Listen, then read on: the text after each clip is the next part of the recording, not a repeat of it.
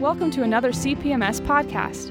My name is Elisa Kleinman, and today we have a very special guest with us. This professor teaches in the Department of Philosophy, and his specialty is philosophy of science. His article, Ideology in the Guise of Science, was published in a review for the Farms Foundation. His book, The Speed of Light Constancies and Cosmos, describes what our knowledge of light means for our place in the universe. His name is Dr. David Grandy, and he'll be speaking September 21st at the annual Summerhays Lecture. The topic of his lecture is Rethinking the Thoughts of God How Belief in God Has Shaped Western Science. Dr. Grandy, welcome to the podcast, and thank you for being here today. My pleasure. So, you're a philosophy professor, which is really exciting for us in the College of Physical and Mathematical Sciences because you get to bring kind of a different perspective to the lecture. Um, correct me if I'm wrong, but philosophy is kind of based on the study of problems through rational arguments. So, as a philosophy professor, how much does religion play a part in your research of um, problems and arguments? Well, in my case, I think uh, religion is foundational. Uh, I guess that uh, reflects where I come from, but I always thought that religion coincided with my philo- philosophical interests. And so it uh, it forms the background of what I think about. It informs what I think about. And in the 20th and 21st century, we've, we've gotten new ways of accessing the problems, or we've given them a, a, a kind of a different spin. Uh, but religion, as I say, just is the backdrop, at least for me, for all of that. Wow, that's really interesting. And speaking of religion, the Summerhays lecture focuses on the bridge between science and religion. Some would argue that science and religion kind of are kind of separate and can even be conflicting. So how are you going to approach the topic to show that they can actually support each other? I'm going to uh, approach it historically because, and that reflects my own personal experience. When I started studying history of science uh, back uh, in the 80s, um, what I discovered is that a lot of the major figures in science uh, were deeply religious. And so they brought their religious ideas to their science. Those ideas are informing their science. And uh, my observation was that very few, if any, it's hard, I'm hard pressed to think of anybody that uh, would call themselves an atheist. I think that that outlook comes along a little bit later, and primarily in the 19th century when people begin to say that religion and science are natural enemies and they go off in different directions and they you know it, it, there's more fire that comes out of or there's more heat that comes out of their intersection than light uh, but these are things i'll talk about in my lecture so, your lecture is titled Rethinking the Thoughts of God, and it talks about, as you said, these early scientists like Einstein and Newton and Galileo who attempted to kind of um, put themselves in God's shoes to understand the creation of the world.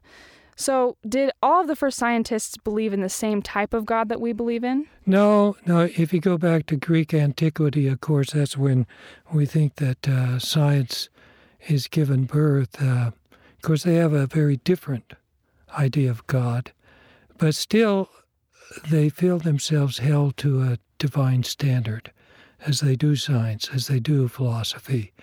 And then if we fast forward to the early modern era, where we get into Kepler and Galileo and some of these people like Newton, and uh, then if we go a couple centuries, two, three centuries beyond that, we get to Einstein.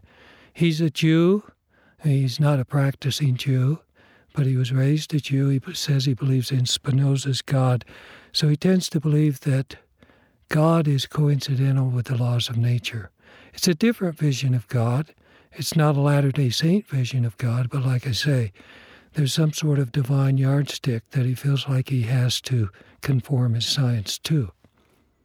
So some of them maybe didn't believe in the exact same God that we do, but regardless, they believed in a God. So, how did their beliefs in a God, whatever type of God he was, shape the way that they viewed science then and that we view science now?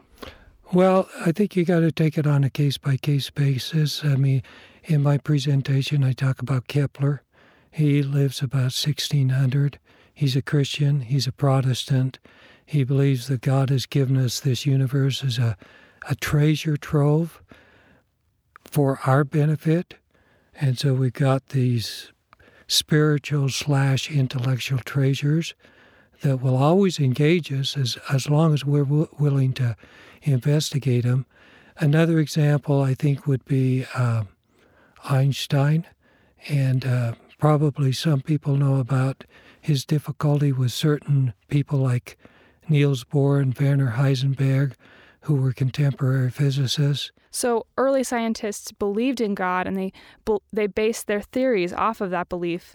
So how did things around them in their environment, like the like astronomy, affect their thoughts and sciences? Uh, well, you know, you mentioned astronomy, and that's a great. Uh, I I think if you go back to Plato, and we consider him a proto scientist or, you know, an ancient scientist, you know, he had some very interesting things about to say about the sky, but he talked about the the patterns or the circuits of, intel- of intelligence traced out by the stars and the planets in the sky. And so he is saying that to the degree that we can emulate those orderly patterns, we will achieve the intelligence and the order within our own lives that would allow us to peek into the mind of God um, and to have some sort of uh, understanding of the way God went about, what he went about doing when he brought the world into existence. Well, we're almost out of time, but is there anything else that you want the students or faculty to know about your upcoming lecture? Well, like I say, it takes an historical approach. I want to challenge the idea that that science and religion are natural enemies. Um, historically that doesn't add up. And so, what I'll be doing in the lecture or in the presentation is just giving examples. You know, their, their religion just kind of bubbles up into their science. And when they think that they've got the, you know, their religious beliefs somewhat incorporated into their science, they feel like they've climaxed or that their explanation of the world is climaxed. That's what I'll be talking about. Well, your lecture sounds fascinating. I'm sure many students and faculty are really looking forward to it. Dr. Grandy, thank you for your time and insights today. Thank you. My pleasure. If you'd like to hear more about rethinking the thoughts of God, don't miss the Summerhays Lecture September 21st at 7 p.m. in room 1080 of the Harold B. Lee Library. Thanks for listening, and don't forget to check us out on the web at cpms.byu.edu.